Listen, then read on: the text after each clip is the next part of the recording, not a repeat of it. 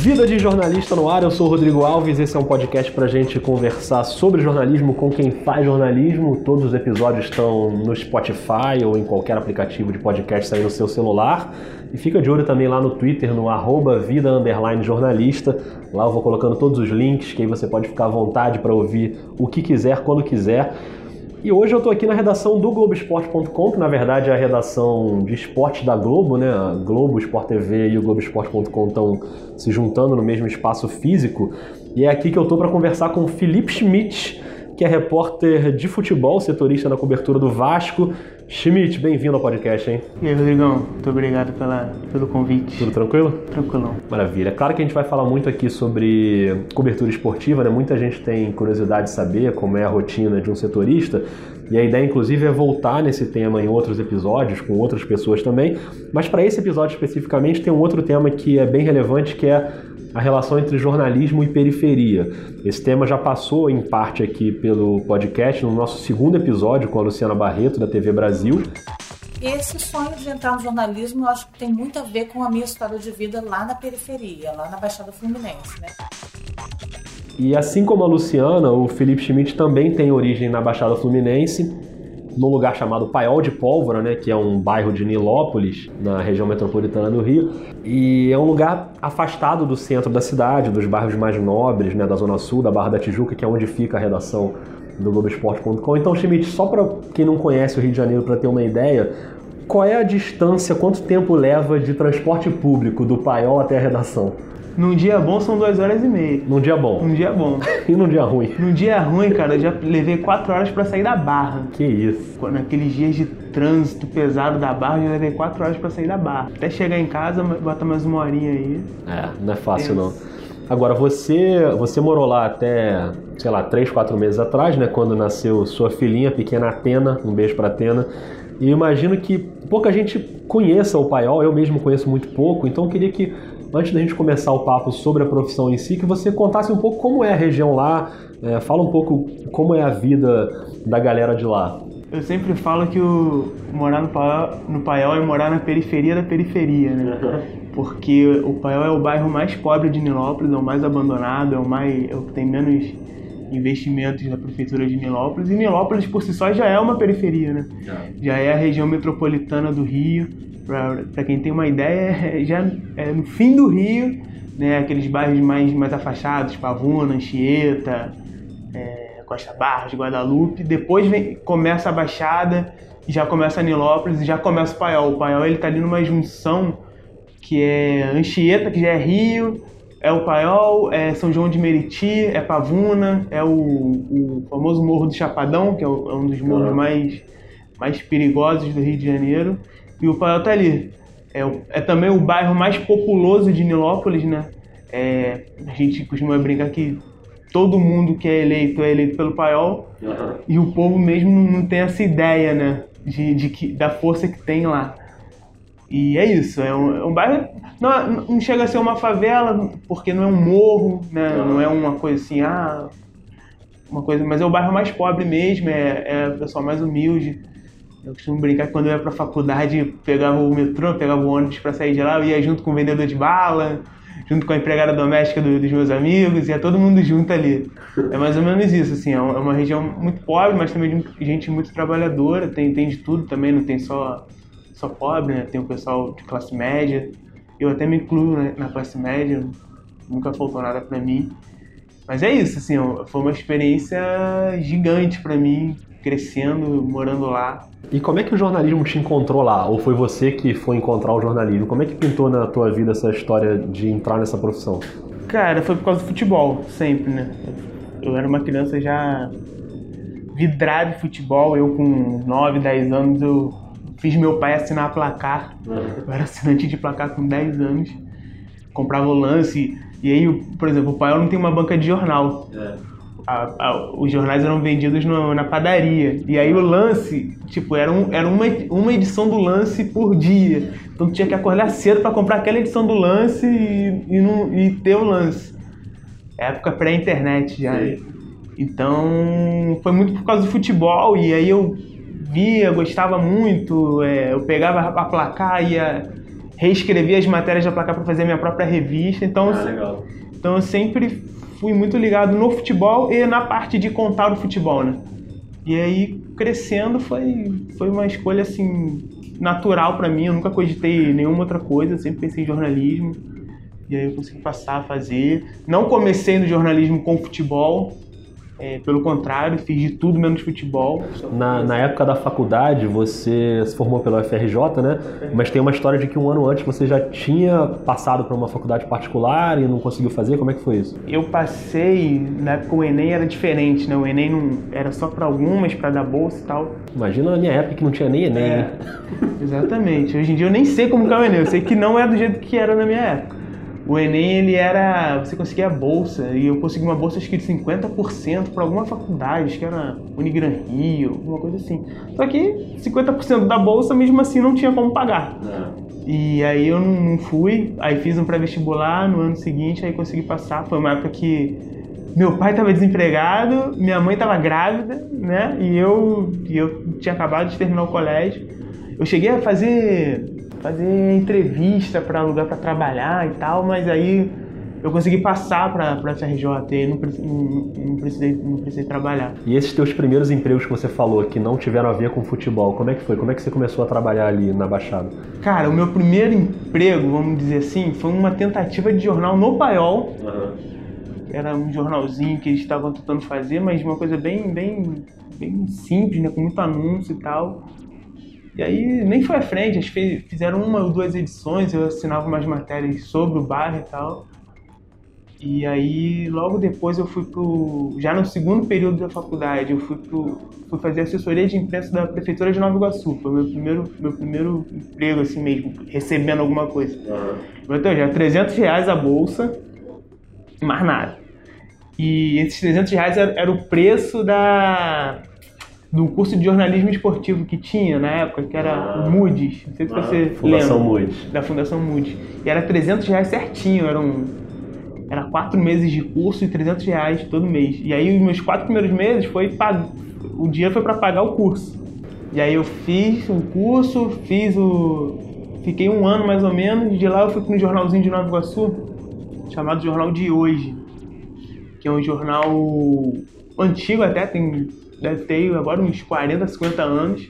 E era um jornal assim de local mesmo, né? Então lá foi o que eu falei, eu fiz tudo, fiz já fiz defunto em Belfor Roxo, fiz, é, tomei muito chá de, de, de delegacia, esperando delegado lá, Aquele plantão. é, aquele plantãozinho de delegacia, já fui muito, fazia muito isso, que era, tipo, es- eles prendiam alguém, né, algum, algum cara assim, aí você tinha que ir no, na, na delegacia tirar foto do cara, né, Nossa. e, e fazer a matéria de por que ele foi preso. Eu lembro que eu ia, porra, bolado, né? Pô, não vou olhar pra esse cara não, pô, não sei o que o cara é. E o fotógrafo que ia comigo ia felizão, tirar foto. Enfim, é, esse foi o meu trabalho, fazer de tudo, fazia política, fazia economia, é, falta de luz no bairro tal de, de Nova Iguaçu, é, faltou água lá no Morro do Quissuco, em Ausch, Nova Iguaçu. Era eu que ia lá fazer e tal. Eu fiquei um ano mais ou menos nisso.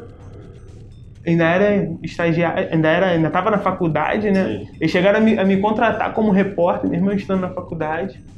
E aí chegou, teve uma oportunidade de eu ir trabalhar, estagiar no Dia, jornal O Dia, na parte online e com futebol. É aí que entrou o esporte na Aí área. que entrou o esporte na área. Eu larguei um, um contrato, né? Aham. para ser estagiário do dia. Aí fiquei no dia um ano e meio, fui contratado. Quando me formei, fui contratado pelo dia. E aí, depois de uns seis meses, eu tive a chance de vir para cá pro, pro Globoesporte.com como frila.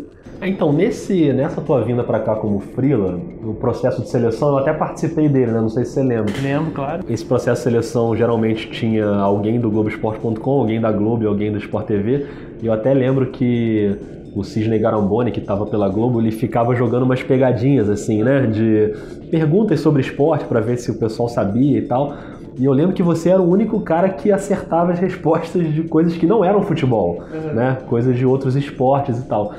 E você falou que a tua ligação com o jornalismo veio muito por causa do futebol. Esse teu conhecimento de outros esportes veio do Jornal Dia ou de antes disso? Como é que era? Não, eu, eu, eu sempre fui vidrado de futebol, total. Mas eu também gostava de outros esportes. Eu joguei basquete, apesar de ter 1,70m, eu joguei basquete. É, eu gostava, na época do Guga, Sim, sim. Pô, adorava tênis, só que nunca joguei tênis na vida porque no paiol não tem quadra de tênis, né? Então você tinha que jogar batendo a bolinha na parede. Na parede. Foi o máximo, o mais perto de tênis que eu tive na vida. Pra você jogar tênis você tinha que vir pra Barra da Tijuca, pagar uma escolinha, impossível. Eu gostava muito de tênis e via assim as coisas. Então deu pra ter uma uma os conhecimentos gerais, né? E aí depois você ficou um tempo como frila, né, fixo e depois foi contratado. Agora, o fato de ter crescido no paiol, você acha que, é, claro, era uma realidade muito diferente da maioria das pessoas que estão numa redação de grande jornal, ou um grande site, ou uma grande TV. Você acha que o quanto isso influencia hoje na sua visão jornalística, assim, o quanto você tem uma, um olhar mais aberto para questões que às vezes o normal das redações não está tão aberto assim? Total, total. Desde pequeno, é, sempre vi esse, esse tipo de preconceito, né? Não é um preconceito que é muito falado, né? Geralmente é preconceito de cor, preconceito de, de gênero, preconceito de quem mora em, em tal lugar, né? Eu acho que isso meio que me marcou assim muito, porque eu vendo isso, eu eu sempre procurei fazer disso uma força, não uma, uma fraqueza. Aham. Então eu sempre isso acabou ficando muito comigo. Sei lá, eu acho que eu sempre eu sempre quero olhar o, o lado do derrotado, Aham. entendeu? O lado do do menos falado, do, do menos menos popular. E isso aí, eu acho que isso meio que norteou até minha minha visão de jornalismo mesmo, porque por exemplo, eu comecei aqui no Globo Esporte fazendo futebol internacional, né? Ah. E enquanto todo mundo queria falar do, do Messi, do CR7, do, do Neymar, eu tava querendo falar de um time da África que era feito numa favela. Era isso que eu tava fazendo.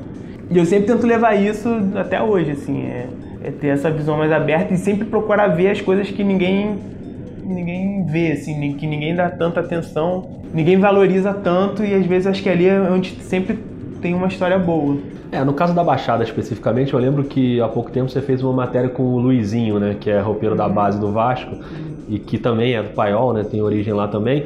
Você acha que esse é um bom exemplo, assim? Você acha que às vezes esse personagem poderia não ser notado, mas a- o teu olhar foi buscar ali a história dele? Sim, porque é um cara que nem. Assim, é um pouco de sorte também, né? Claro. Porque é um cara que eu já conhecia. Quando eu bati o olho nele lá, eu falei, cara, o que tu tá fazendo aqui? Aí ele falou, ah, não, tô, tô de roupeiro e tal, cheguei a treinar. Então eu lembro quando a gente, criança, Treinou como assim, jogador, que, ele- né? que ele É. vinha treinar no Vasco. Eu nem sabia que ele tinha chegado tão longe, porque ele sumiu é, de lá. Então eu nem sabia que ele tinha realmente treinado, sido federado, pô, chegado longe. Chegou longe, chegou, chegou no sub-20 do Vasco. E aí, contando a história, realmente é uma coisa assim que de repente para outra pessoa que passaria pa- batido e para mim fez muito sentido e eu achei que seria muito importante contar. É, isso acho que realmente influenciou, é eu acho que é um bom exemplo do que, que geralmente eu tento fazer, né? Agora, por causa da profissão, você também faz viagens, né, para, enfim, cobrir o Vasco, mesmo antes de ser setorista do Vasco, já fazia isso com o futebol internacional.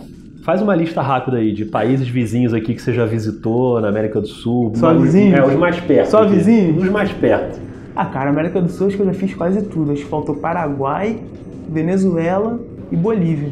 O resto você já circulou aí por O tudo. resto eu já fui pra tudo. A maioria para cobrir Vasco? Não, todos a trabalho. Sim. Pro Vasco eu já fui para pro Chile, pro Chile e pro Equador. Aham.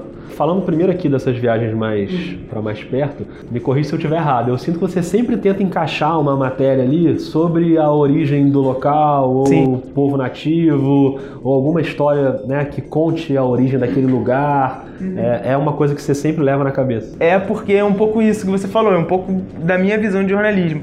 Se eu tô num local, né, eu já tô lá, eu, eu tento não me fechar, por exemplo, pra só cobrir o Vasco. Sim. Então eu tento fazer uma, uma coisa maior, uma coisa mais ampla. E, pô, eu pesquiso pra caramba, assim. Além dessa, dessa parte, né, de, de, de- de tentar ver essa história, assim, um pouco, coisas menos, menos óbvias. eu gosto muito de história. Aham. Então eu sempre tento colocar. é- é Uma dica que eu passo assim, para todo mundo que me pergunta de jornalismo, eu sempre falo isso. É você tentar usar sempre os seus interesses fora do jornalismo para fazer jornalismo, entendeu? E eu, eu tenho muito interesse em história, assim, história de todos os tipos, história do Brasil, história antiga e tal. O nome da minha filha é Atena, você já pois deve é. imaginar por quê. Então eu sempre tento fazer alguma coisa de história. E aí, por exemplo, quando eu fui pro Chile, eu fiz a história dos Mapuches, né? É, eu ia te perguntar isso, se tem alguma história que você lembra assim que tenha sido mais marcante assim. Então, recente foi essa dos Mapuches, porque é um, é um, é um grupo nativo, né? Do Chile que resiste até hoje, assim, contra, contra a colonização, né? E o, o Vasco ia jogar justamente na cidade onde teve a, a- a batalha deles antigamente. O time rival tinha um jogador de origem mapuche. E, então eu achei que fazia muito sentido contar aquilo lá e era uma oportunidade de estar lá e contar, né? Às vezes são matérias que nem, nem batem muito de audiência, assim, Sim, sabe? sim. Mas eu, assim, eu, eu fico feliz comigo, assim, por eu ter conseguido escrever aquela história. É, e talvez não, não tenha muita gente lendo, mas quem lê curte ler, né? É um pouco isso. Geralmente a resposta é mais legal, assim, né? O povo fala, pô, maneira essa história que você desencavou aí e tal. Acho, De onde você tirou isso, Isso. e tal, é sempre assim. acho que é mais ou menos pra isso que a gente trabalha, né? Pra contar história desse tipo, assim. Tem uma que eu lembro, é, que você certamente vai lembrar também, que foi nos Estados Unidos, em Compton, Aham. né? Que aí junta com uma outra paixão sua, que é a música e o hip hop e tal. E você tava cobrindo seleção lá, né? Como é que foi essa Eu história? tava na Copa América de 2016 com a seleção e o, a seleção tava treinando em Los Angeles, num estádio que era do lado de Compton, né? Compton, pra quem não sabe, é um, é um paiol de Los Angeles. né? É um bairro pobre, violento também, que... E é de lá que saem muitos, muitos caras do rap importantes, né? Pensar Dr. Dre, ah, agora o Kendrick Lamar, né? E tirando, além de Compton, a região é muito fértil, né? A região teve o Tupac, teve o Snoop Dogg e tal.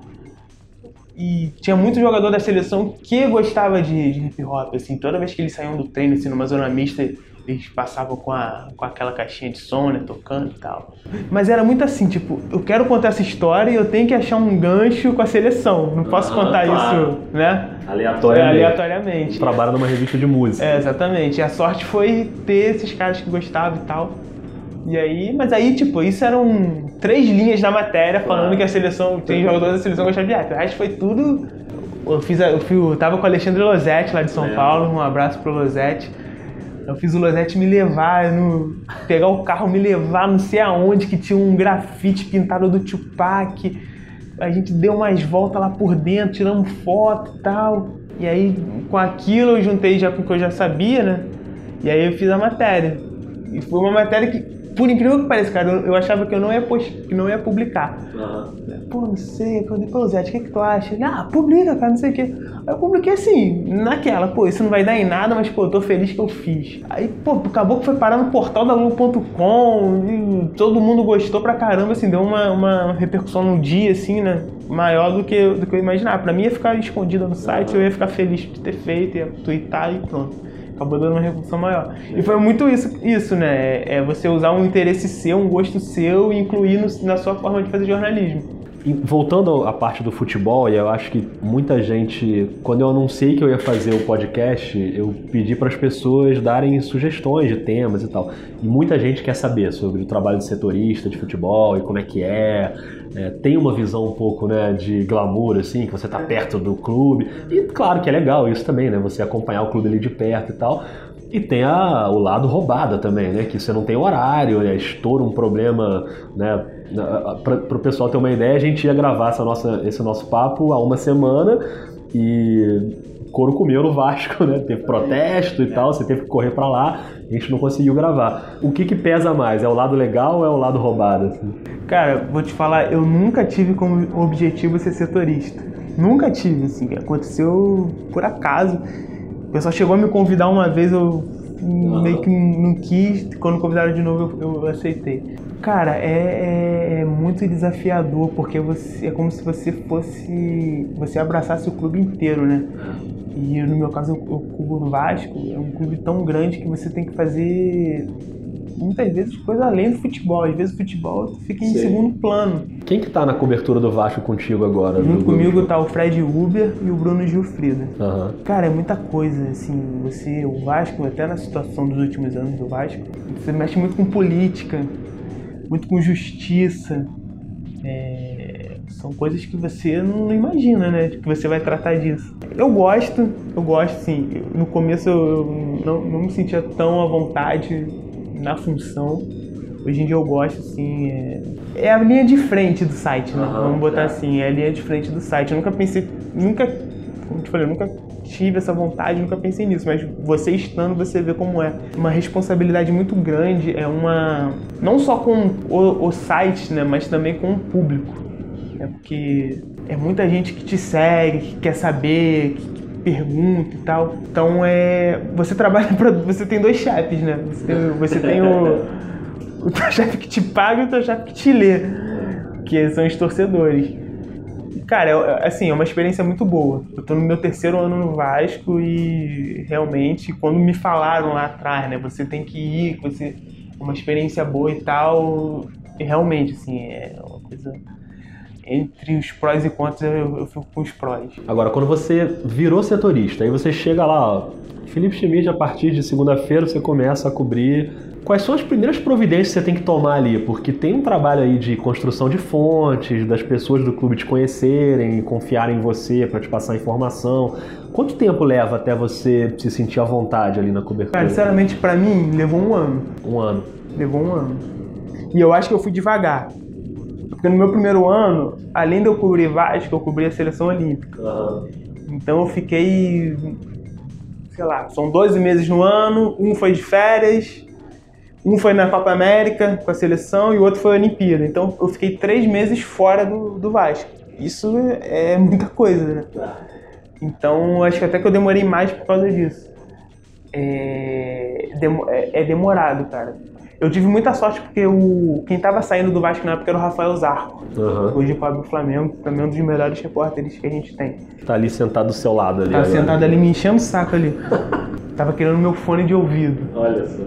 Aí eu. é, ele me deu assim, ele sentou comigo um dia, comigo com a Sofia, Sofia Miranda, que hoje tá na TV. Sim. A gente tava entrando junto no Vasco. E falou, olha, o Vasco é dividido assim, assim, assim, o futebol tem esse, esse, esse. Ele deu umas dicas assim de, de- pessoas com quem pra procurar para determinado assunto e a partir daí, cara, passou os contatos que ele tinha, assim, o Zarco foi, foi excelente pra gente, assim, ajudou muito. E a partir daí é trabalho, né? A pessoa que falava com o Zarco não necessariamente vai falar comigo. Claro. Cara, é um trabalho, pra mim, é, antes de eu entrar, era a minha maior preocupação, assim, era fazer fontes. Pô, como que eu vou fazer o cara me falar as coisas? E, cara, eu aprendi que é, é demorado mesmo. Você tem que ser chato. Era uma coisa que eu sempre falava, pô, não sei ser chato. Você aprende a ser chato, você aprende a ligar pro cara todos os dias. Eles não tem nem muito o que falar, você fala e tal. Você tem que ter muita, muita disposição, sabe? Aham. Tem que ter muita raça. Você tem, que- pô, tem que falar com muita gente o dia inteiro. O meu WhatsApp hoje é mais pra trabalho do que pra Sim. falar com os amigos, sabe? Ah, E tem muito isso de, às vezes, você tem uma informação, mas não pode soltar naquele momento e tem que apurar melhor e tem que checar com mais alguém. Ou às vezes você tem certeza da informação, mas você segura para soltar no momento em que você sabe que aquilo não vai te prejudicar ou, ou prejudicar a tua fonte. Como é que é essa relação assim delicada? É delicado. É, cara, é. Eu já, eu já tive muitas críticas, às vezes por soltar uma matéria negativa, negativa nos olhos da torcida, em um momento ruim.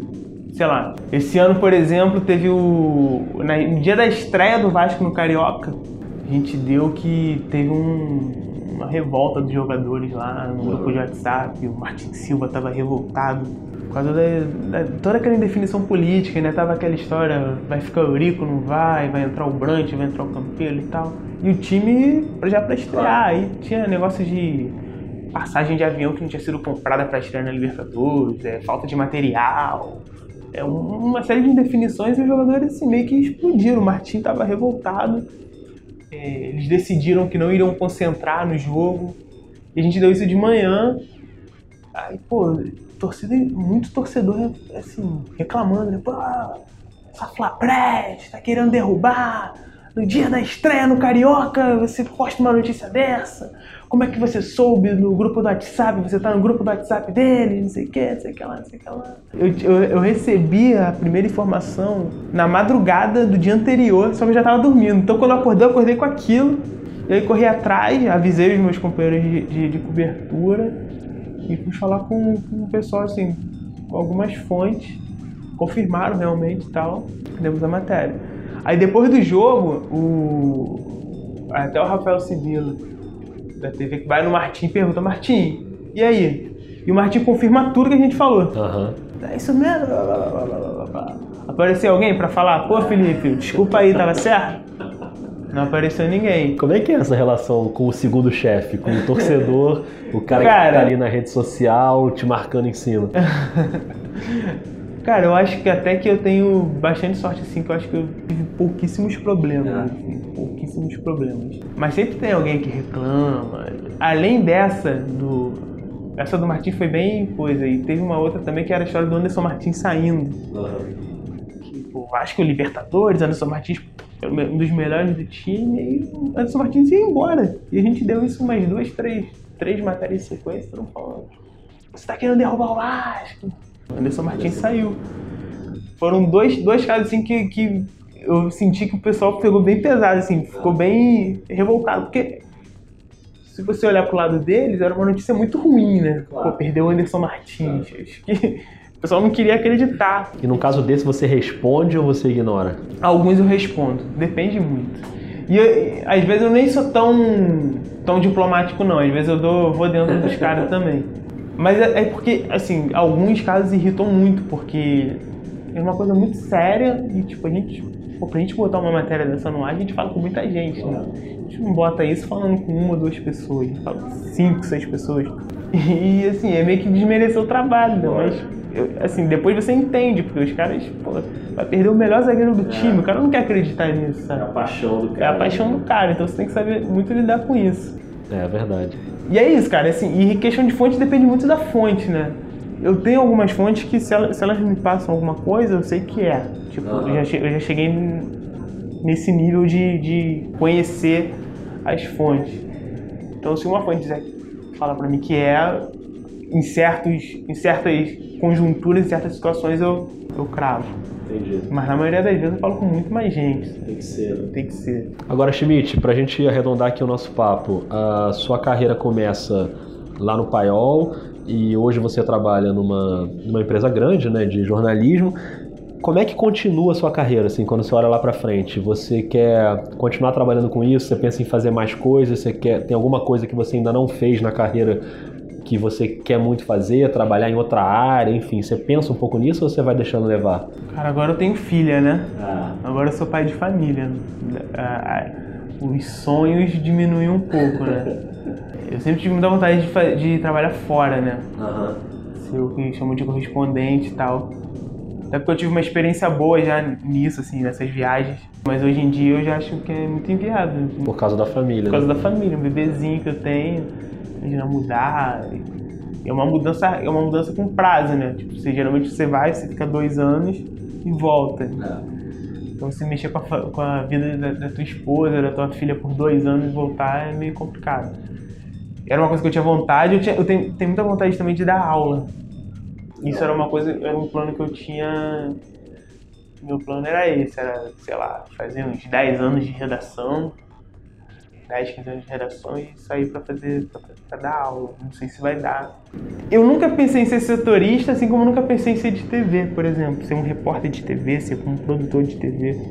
O engraçado é que a vida leva a gente, né? Hoje em dia a gente acumula isso também. É, hoje na, na situação que funciona a redação de esporte da Globo, meio que todo mundo faz tudo, né? É. E, mas eu sempre me interessei muito por site, assim, por digital, por, por novas formas de contar história, de, de fazer as coisas. Então eu sempre pensei em, em- em- em ir por aí. Setorismo, eu tenho vontade de- continuar mais um tempo, não sei se até quando, porque é uma rotina bem pesada, né? Você, você, você, na verdade, você tá 24 horas disponível, né? Você pode estar em casa, pô, já cansei de trabalhar deitado de cueca na minha cama e Toca o telefone ali. Acho que eu vou ficar mais um tempo. né? E aí eu não sei. Agora, seja qual for esse caminho aí, é, em qualquer lugar que você tiver, acho que é uma certeza que o paiol vai estar sempre aí dentro, né? Sempre, porque jornalismo é vida, né, cara? É. E a, a- a lição de vida que eu tive foi no paiol. Então, isso, isso vai pro jornalismo, né? Isso vai pro jornalismo, não tem como sair. É, eu brinquei quando eu fiz a matéria do Luizinho que eu já podia me aposentar, que eu já coloquei o paiol na Globo. Schmidt, eu vou te liberar antes que algum chefe venha te resgatar aqui. Não, cara, me coloca mais meia hora pra falar. Quer falar mais mesmo? Mas, cara, obrigado. Boa sorte aí na sequência de cobertura do Vasco.